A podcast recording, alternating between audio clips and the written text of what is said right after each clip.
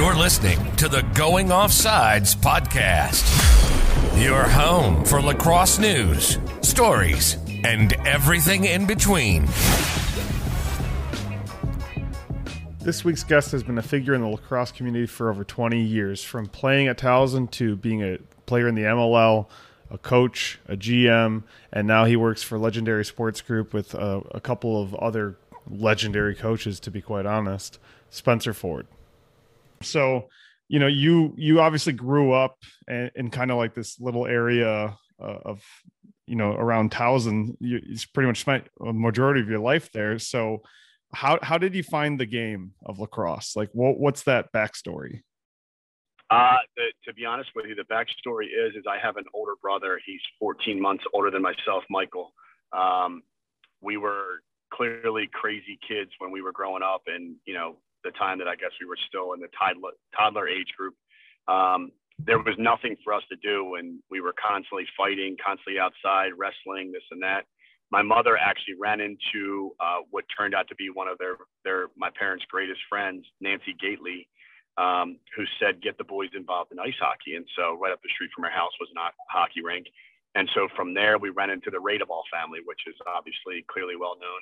Um, and these Radeballs where it was Derek Radeball, who uh, went to Boys Latin and played for Loyola College, and Dan Radeball, who went to Loyola and then played for University of Maryland, of course. And so we all played ice hockey together, and those were the ones that kind of got us involved in uh, in our first lacrosse, which happened to be Cockeysville Rec. So at that time, you know, you could name names of like Timmy Whiteley, Michael Watson, Tucker Radeball, Dan Radeball, Derek Radeball, you know, all these not Tony Nugent, Ryan Smith, all these phenomenal players, you know, and and it was just it was awesome. So you know, our rec council w- would have probably competed with, if not beat, most of the uh, these high end clubs nowadays. It was it was that competitive and that good. So it was something that was fast and physical, like hockey.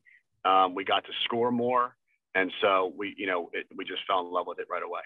So for you, it was hockey first, lacrosse second, but maybe not with well, passion, me, but for but for exposure. Was, for me, it was soccer first. okay. My my first and, and only love was playing soccer. I was uh I was a pretty good left back. I played, you know, all the Olympic development, all that stuff, all growing up. I would actually miss high school lacrosse games to go to my soccer games. Um, and I didn't play the majority of my sophomore year due to soccer. Um, but it was, you know, it was something that when it came down to it, you know, the realization of that you're pretty good at it, you love playing it, and now it's my life, which is crazy. So I, I would have never thunk many, many years ago that this would be what I do full time. So at what point then did you kind of switch gears from uh, I got to spend time soccer, hockey, lacrosse? When did the focus become lacrosse?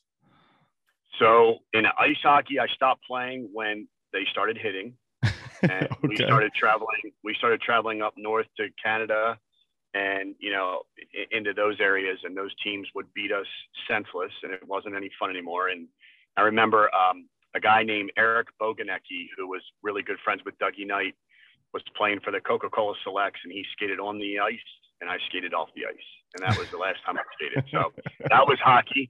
And then with soccer and lacrosse i played soccer you know obviously all the way through high school mm-hmm. and got some scholarship offers along with lacrosse. And the reason that I stopped playing soccer was I was offered more money with lacrosse and I didn't have to take any tests to get into those universities. So um, all I had to do was get a high school teacher to write a recommendation. So it was easy for me because I was not taking another test. gotcha, gotcha. And so, what your recruitment? If I if I have my years right, so you were recruited by Coach Runk then to Towson? Yes, yes. Okay, and then you were also yep. obviously there when Coach Seaman took over. So, so a couple questions with that. Why Towson, eh, or was it strictly like location plus money? And then what was the transition from Coach Runk to Coach Seaman? Because I I'm sure you know Coach Runk was there for like 30 something years, and then Coach Seaman was at Hopkins for a long time. So like there must have been some kind of excitement, but also like one legend leaves, another one enters kind of situation. So so talk me through Absolutely. that. So um, Towson back in the day, they were, you know, they were, you know, consistently in the playoffs. They always had a reputation of being a tough-minded group. Clearly played with great skill, and they had some really high-level players. Um, and I'd like to consider myself a guy that if would get into a fight. I don't know if I'd win it, but I'd like to consider myself a tough guy. Um, most people would probably say I'm not, but I just like that atmosphere. I was very familiar and friendly with the area of Towson, being that I went to Boys Latin and Towson High School. Um, you know, I got to cross over York Road from high school to college. And on my high school team, I think that there was, we counted seven or eight of us that went from, you know, our 90, 1992 team at Towson all the way through our 1994 team um, that we all were able to be teammates. So it was, it was very familiar. Uh, I fell in love with Coach Runk and who he was, um, you know, and, and some of the, the New Yorkers that they had on the team at the time. It just, it was just a really tough bunch. So it was easy for me to make a decision. And all the way up until I got into college, up until I, my first class, I was actually going to play both soccer and lacrosse. So um, at the at Towson, soccer offered me a pretty good deal money wise as well as the lacrosse team. Um, but I just my my folks and I just didn't think that I would would be good enough academically to to handle both. So uh, lacrosse was the one I choose. And looking back, it was clearly the right choice. Right. Um, when Coach Runk left, it was very, very sad because he's like a father figure to all of us. You know, he had been there for so long, and we didn't want to be the class that let him down, and and we had lost. And you know, although close games, we still had lost, and that didn't help his cause. Uh, he was a very loyal man, is a very loyal man. We still keep in touch today.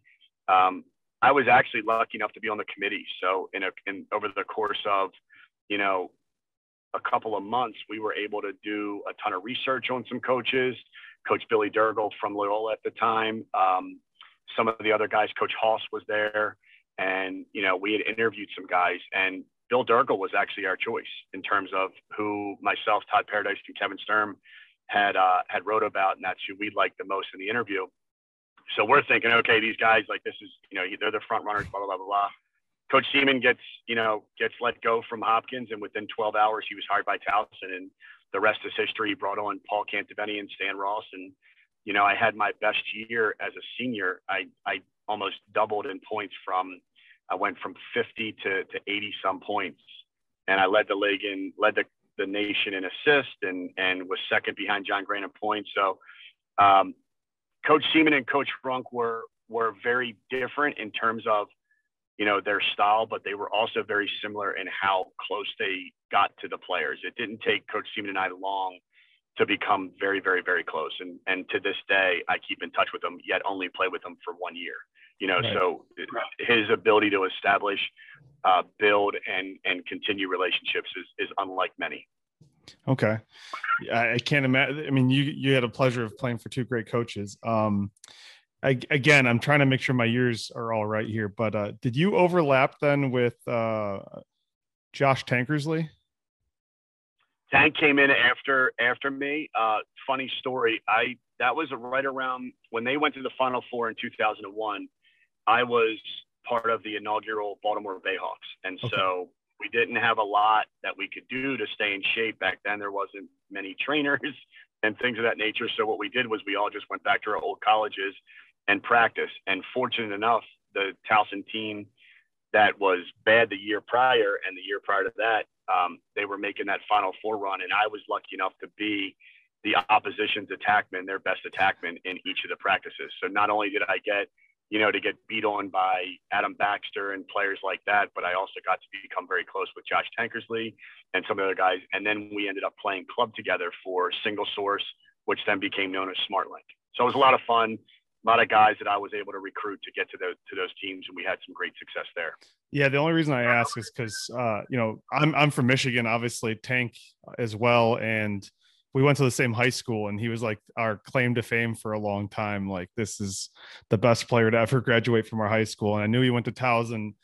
But uh, I wasn't sure if there was an overlap there. But yeah, I, he was just known like he, we would hear stories that he was like shooting so hard that goalies' cups were breaking, and and that he just had an absolute cannon. He uh, he let it go and and had great speed and and he was one of the the greatest stick stringers of all time. All the way through my pro days, he strung all my sticks. My mom strung them up to college, and then when I met Josh, he was the only one that could could match my mom's stringing. So uh, he was my guy.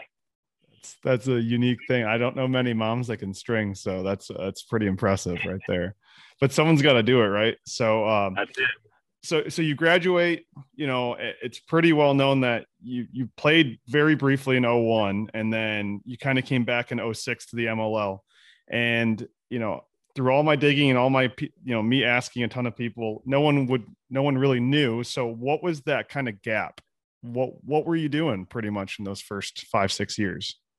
Getting cut Okay. To be honest with you, it was back in those early days. If you made a team, certainly in Baltimore and Long Island, you know, not to take anything away from the other other four teams that were in the inaugural season, but it was the who's who of of lacrosse. And to make a team, which I was super thrilled in 2001, thought I had a great tryout. Uh, my ego and arrogance took over, and I was let go from the team. And and couple years after that, I would consistently try out, and it just didn't work out for me. So I had, you know, I had a lot of learning, a lot of growing to do, um, and I was able to play, which was still pretty high level across in the USCLA, which a lot of guys still played in um, and were allowed to play in. So I had great success there. And in 2006, Bugs Combs was in Rochester, and he um, talked BJ O'Hara into giving me a shot they gave me a shot. I made the team. I dressed in the first game and led the team in points and then was cut. And I was sitting at the pool drinking a beer and John Tucker called me and said, uh, do you still play? And because I'm still a bit of a smart aleck, I said, play what? And just because I knew what he was calling about. And he said, I'm out in LA coaching the Riptide and would like to bring you in. And, you know, Bugs talks greatly about you, as do some of the other guys. And he's like, I want to reunite you with Michael Watson, who I played with when I was a kid.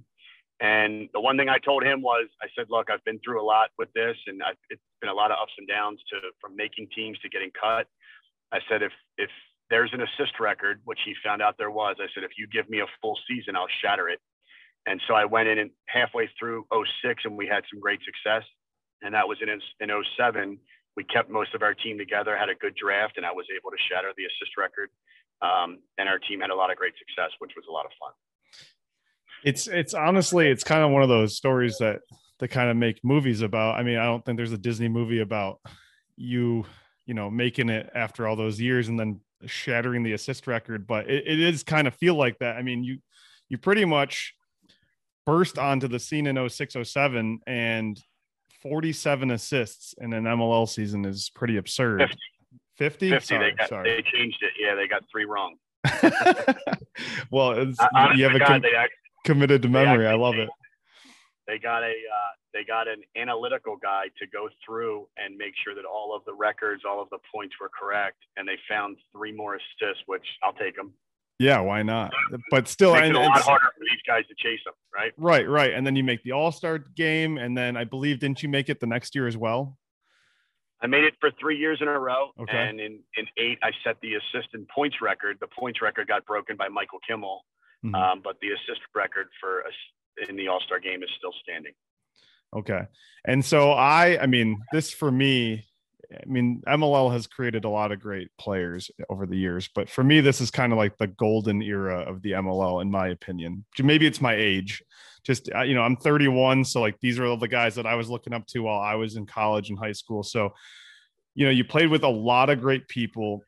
A couple questions to go along with that. Who was one of, if not the toughest uh, defenders to cover you during your your career?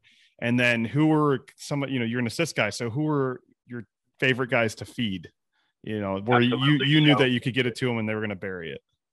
Absolutely. So, in terms of guys covering, I would take every defender on the Baltimore Bayhawks back in the day Brian Reese, Matty Twan, um, Hugh Donovan, Robbie Dorth. I've never been slashed so hard. In fact, I think that they actually put Backrack Raisin out of business because they went through so many shifts that year. So, certainly those guys. But in terms of when I was having great success in the MLL, um, Lee Zink, who I who I saw the most, um, was just phenomenal because he was so technical and you couldn't play many games with him. Um, but a guy that I was actually scared to play against was Brian Spallina. Okay. He just he inflicted pain physically and mentally, and it was just hard to focus. And and to me, you know, as a coach nowadays, it's like, you know, if if a defender's big and strong and physical, you know, they're trying to take you out of your focus, and if you allow them to, you know, you could end up having a bad game. And it's not that I didn't have good games against Brian. It's just that I just didn't want to take the hit. I didn't want to take the beating that he was more than willing to give. um, and it didn't matter because I think that he didn't care much about his well-being either. And when you run into a guy that just doesn't care, you know, about what happens to himself, like you can't imagine what's going to happen to you. So he had a great way of getting under my skin physically and mentally. So I would say both him and Lee Zink when I was when I was playing high level lacrosse, it was certainly those two. Okay. Um, in terms of targets, you know, Bugsy Combs and I have known each other since we were six years old, and we just have this chemistry. I would, if, if we could both, he's in a little better shape than I am, but I would imagine if we step back on the field now as a duo, um, we would probably rack up assistant goals because we just have that chemistry. So, you know, we were lucky enough to play on the Riptide and the uh, the Rattlers together, and and the Bayhawks, the Washington Bayhawks. But um, he could handle everything. He was open. I was a righty. He's a lefty, so it was easy to feed him. Uh, after Bugs, I would say Terry Reardon. Terry Reardon was just so long, you know, six six, something like that. And I mean, you don't really see much of an alley oop in lacrosse, and I was throwing them. I think that he and I invented them. Um, but with that, you, I think you have to give great credit to Michael Watson because what he did in those years that I was with the LA Riptide, he was beating double teams and instead of being selfish and scoring or getting his own assist, he would throw it to me, knowing that I would make the proper look. So you can't, I can't really just give all the credit to myself to give those balls to Bugs and to Terry and to Sean Lin- Lindsay without letting everybody know what Michael did. I don't think I ever had to wash my uniform. Right. You know, Michael did all the dirty work, and I got to stand behind the goal, catch it, and pass it, and and would take all the credit for it. So he's the second assist guy. No doubt, hundred percent. Okay. And so you kind of mentioned it, and I was going to ask this later, but you know, I saw the 2019. I think you played in the alumni for the alumni uh, game in Lake Placid for the MLL. So, a, what was that experience like dressing with a lot of those guys again? And B, if there's a guy, I mean, you're in your mid 40s, right? So you're around these guys, these alumni. Who's the guy that can still like you wouldn't doubt it if he was put on the field today, he could still hang? I would say there's a couple of guys. Um, Roy Colsey, 100%. I think that Kyle Sweeney can still get it done. And in terms of a guy that's the same age as me, but has always been an idol, John Hess. I just think that his mind and his ability to distribute the ball, I think that he would find a way. So, you know, those guys, you know, stay in, in pretty decent shape and and could get after it. There was an old guy uh, from Johns Hopkins that I would think if he decided he wanted to play right now, uh, Butchie, Butchie Kelly, Brendan Kelly, uh, that we call Butchie, went to Hopkins, played with Petro and those guys. I think that that guy could still get it done. and then of course Lindsey Dixon. There was nobody that had hands like Lindsey. Anybody that played in a in a tournament like Ocean City or Vail or Placid, you know, they would always want Lindsey to be on their team. So I, I, I would say in terms of the pro guys, you know, certainly John Hess. I would definitely think that Kyle Sweeney can still get it done, and and you know Roy Colsey, and then my buddy over at Towson University, there's no way that Shawn Nadelen, if he straps it on, he's not shutting somebody down. Yeah, that doesn't surprise me at all that you mentioned him. He just looks like a unit still. Like the yeah. guy just stays, he just looks like he's in his mid 30s forever. And that's there's it. guys that look much older in the league. So that's fantastic. Um, so you know, you you finish your career, unfortunately, you know, primarily due to injury, correct? Yeah, I tore my my ACL and my meniscus, and it was I had gone through some surgeries leading up to it, and then the the last straw was the the ACL meniscus. I couldn't walk anymore. And and you know, unfortunately, that happens to a lot of people. But you decided to, you know, basically keep keep lacrosse going, and so you know, I don't know what the first thing you did was, but around that time you started the MILL, MILL, if, if that's correct, and you mm-hmm. also started getting into the, you know, the management and coaching side of the MLL. What was the biggest, I guess, learning curve or moment for you moving from, you know, from playing to then now being on the sideline or, you know, being a, a GM or assistant GM? So there was, you know, when Brendan Kelly bought the Bayhawks he had established the the deal in 2009, and then we were going to take over in 2010 and become the Chesapeake Bayhawks. Um, about from 2001 leading up, we would always put teams together. So it was mine and his responsibility to put the best teams that we could possibly get together. And back, excuse me, back in the day when you played in the MLL, you were still, if you didn't make the playoffs, you were able to go to the events, still play. If you were on a practice squad, you could actually go and play. You know, so it was only the active roster that couldn't play in these other events. So what I had, I had a good knack of of seeing, um, you know, and and recognizing talent and who would fit into what we thought was we had the greatest culture in our club team, uh, single source slash SmartLink. And so we just had great familiarity with these guys. And it was something that I kept doing and putting teams together. And we had great success in winning. So BK had made me, you know, his first GM in 2010. And on that team, there was probably, I'd say, somewhere around 13 of those guys that had played for us in the club, you know, in the USCLA or down the Ocean City tournament or something of that nature. So we had great uh, charisma. We had, you know, great character and culture, and, and we were able to win it that year. So it was a learning lesson because there was, you know, you had to learn how to sell tickets and sponsorships. And, you know, Brendan and I were doing all the dirty work. And then when Coach Cottle came in, it was he and I that were doing everything from top to bottom. Um, you know, and so it was, it was really a great experience to do all of the fun stuff, which was the equipment, you know, ordering all that stuff and designing the uniforms and picking the team, you know, and potentially helping coach.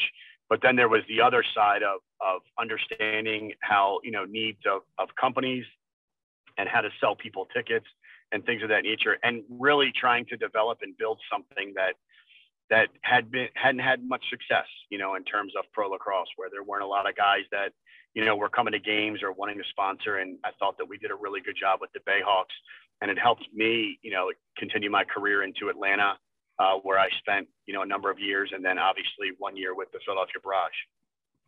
Yeah, I, I think I mean it's unique because most of the time when a player becomes a you know involved, it's not directly into management like that, and also lacrosse being unique in that you're not blessed with you know ticket ops people and like you have to really like especially the older MLL franchises like you said, a lot of people are doing it, like doing a lot of the little things.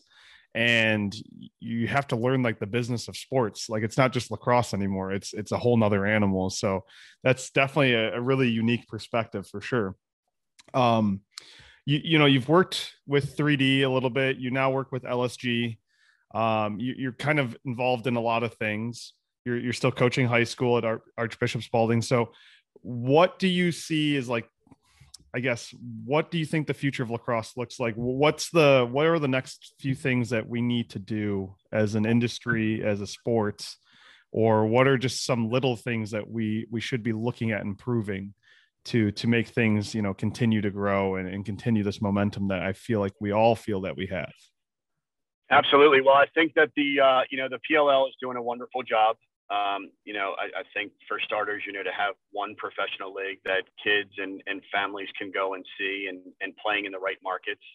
Um, you know, I think that there's a lot of really, really spectacular people in the game of lacrosse. Um, but it's also still the game of lacrosse that we all love. And I don't see anything wrong with making money in it, but you know, there's a lot of competition in it. You know, there's a there's only certain dates that you can do things.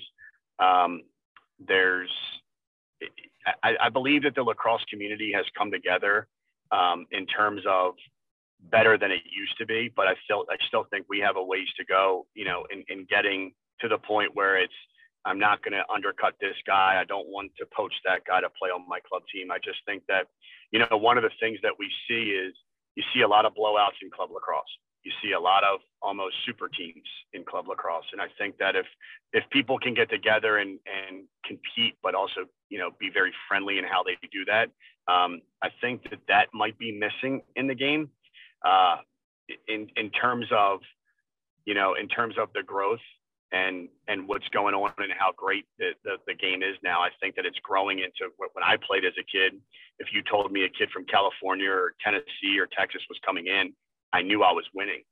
And now if you tell me I don't want to play, you know, because that's how good they've gotten. So I think that the growth across the United States and into different countries has been really, really amazing. Um, and I think that the athlete is different now. You know, I think that you're seeing guys that might have stayed with base uh, with, basketball or ice hockey or football that might maybe they had a future in that. I believe that now, you know, they're sticking with lacrosse and choosing lacrosse over things, which is really, really cool. Um, and then it's when you stop and you think about some of the bigger names that are involved. We have our big names in terms of Dave Pietramala and Dave Cottle at LSG. Um, but when you think of Belichick being involved and now Chris Hogan, you know, hopefully he plays good lacrosse, but there's some really, you know, big time people that are engaged in this sport and wanting to see this thing grow. And, and, and who knows, maybe it does grab, grab legs and we, we can become the next NFL or NBA or something of that nature. So it's not that I, I don't know exactly what's missing because I think that, you know, one thing that is certain there, certainly there is, is a heck of a lot of effort. Um, and that's from everybody, you know, that's involved. But um, I think that as we get some of these bigger names and we get some of some of the kids to choose the game over another, you know, we can really grow. But starts with pro lacrosse and, and what's happening there. Um, you know, I, I, believe that at LSG, I think that we do a, a tremendous amount right with some of our five star events. Um, I, I've watched a lot of different showcases and I haven't seen people coach as hard as I saw these gentlemen in IMG over December coach, and I wasn't even working for them. So right. it was just very, it was a very cool experience for me to be there. And I think that the kids saw it. So, you know, when you're asking for money, as long as you're doing it the right way and you're giving them every bit of you, then I think it's okay. And I just think we need more of that. Yeah, I think, and I've seen it as well. I think it's all about value, right? Like there's a lot of still cash grabbing a little bit because if you're the flashiest or the biggest name, you can afford to do that, and there might not be enough substance there. So I think ultimately, you know, good bu- good business will win. So, like you said, if you at LSG are providing cr- uh, tremendous value, then you know ultimately that's what's going to play out in the long term. I think as an industry, we're we're a little bit like soccer ten years ago, where like the pa- the passions there from the fans the numbers are increasing but like the exposure is what's missing. And it's it's coming. Like every year it gets better and better. And i, I agree that the pll you know having one league and having shared resources is a benefit. And i think maybe that shake up long term will be very beneficial as well just to like shock the industry into saying like hey we can do things differently because it does get kind of stale and stagnant.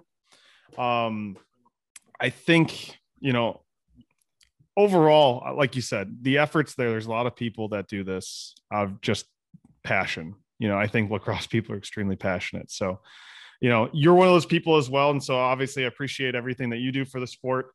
Uh, I did write an article not too long ago where I was just kind of theoretically picking coaches that could be good coaches for for future PLL teams.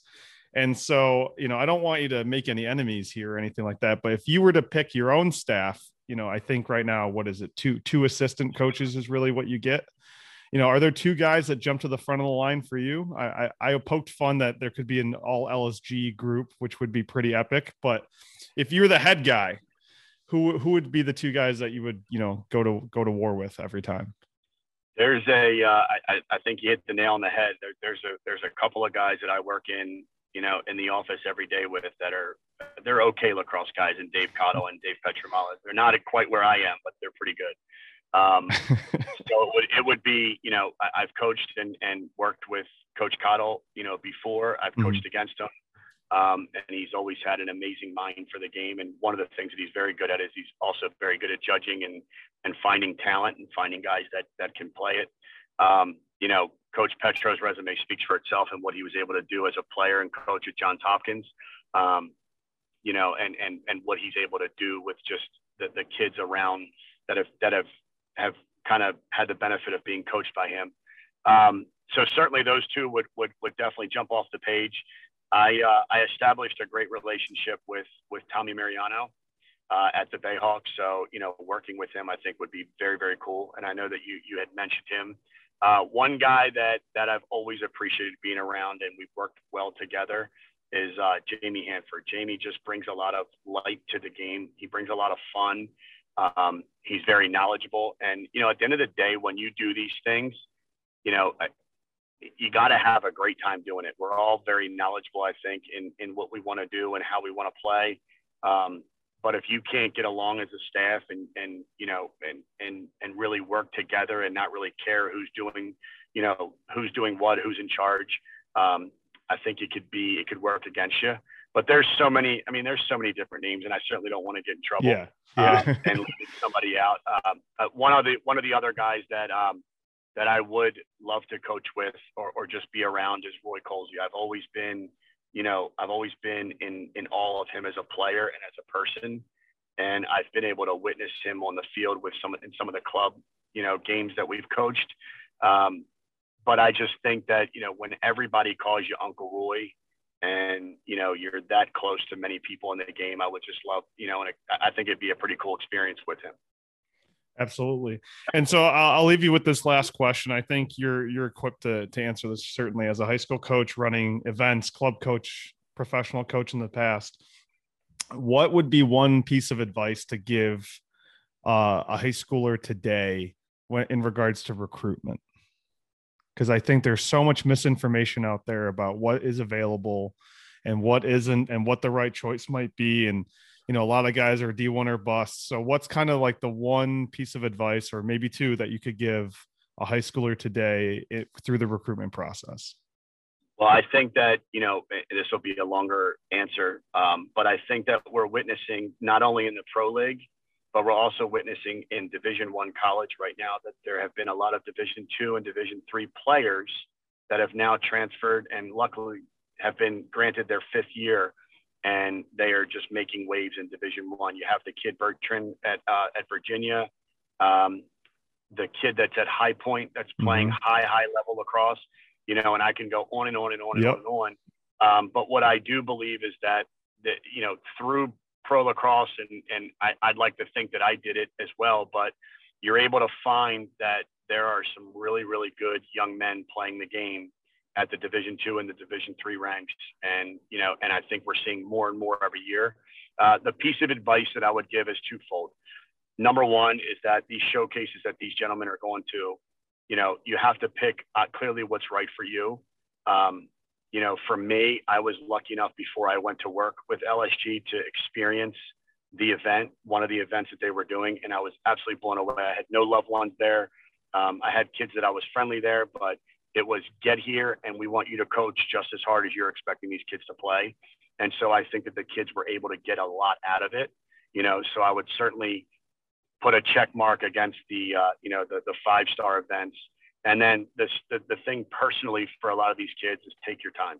Many of the division one, two, and three college coaches that I speak to, you know, when I ask, I have a 2024, he's a freshman now, he made varsity. He's a good player. I think he's got a bright future you know, and the one thing that they tell me is, yeah, he's good and all this stuff, but take your time. Don't worry about this. Enjoy it. You know, get good grades, study hard, work your tail off. You know, make sure you enjoy this whole process. So I think that if if if any kid was listening and walked away with this and is wondering why aren't I getting calls or why haven't I gotten recruited, people will find you and the fit will be the right fit, you know, with what's best for you. So certainly take your time and and do what's right for you. That's great advice. That's really good advice. And I mean, just out of curiosity, what are, what are the chances we ever see at one of these summer tournaments? Maybe when you know all of your kids graduate, a MLL alumni son team, because there's quite a few of those guys around right now. Between your son, you got you got Petra's kids, you've got uh, Spallina's kids, you got uh, Millen's kids. You could have quite a team of just MLL uh, kids. I would love to. I tell you uh, right now, um, you know, I would hope, you know, my son's a little younger than those guys being a freshman, but I don't think we're going to have to wait very long to see the Petros and the Millens and the Spallinas get drafted. I think that there's a heck of a lot of, of really good ones in the 24, 23, 22 class. And uh, it would be a dream come true for me to be able to watch my boy as well as some of my buddies' boys, you know, suit up in a pro league that, you know, you'd like to think that, you know, you helped build. So it, it would be certainly cool, but I don't think they need our help. I think they're going to do it on their own.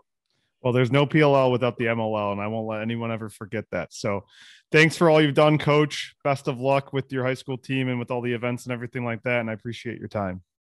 I appreciate it. You take care. Thanks. Bye bye.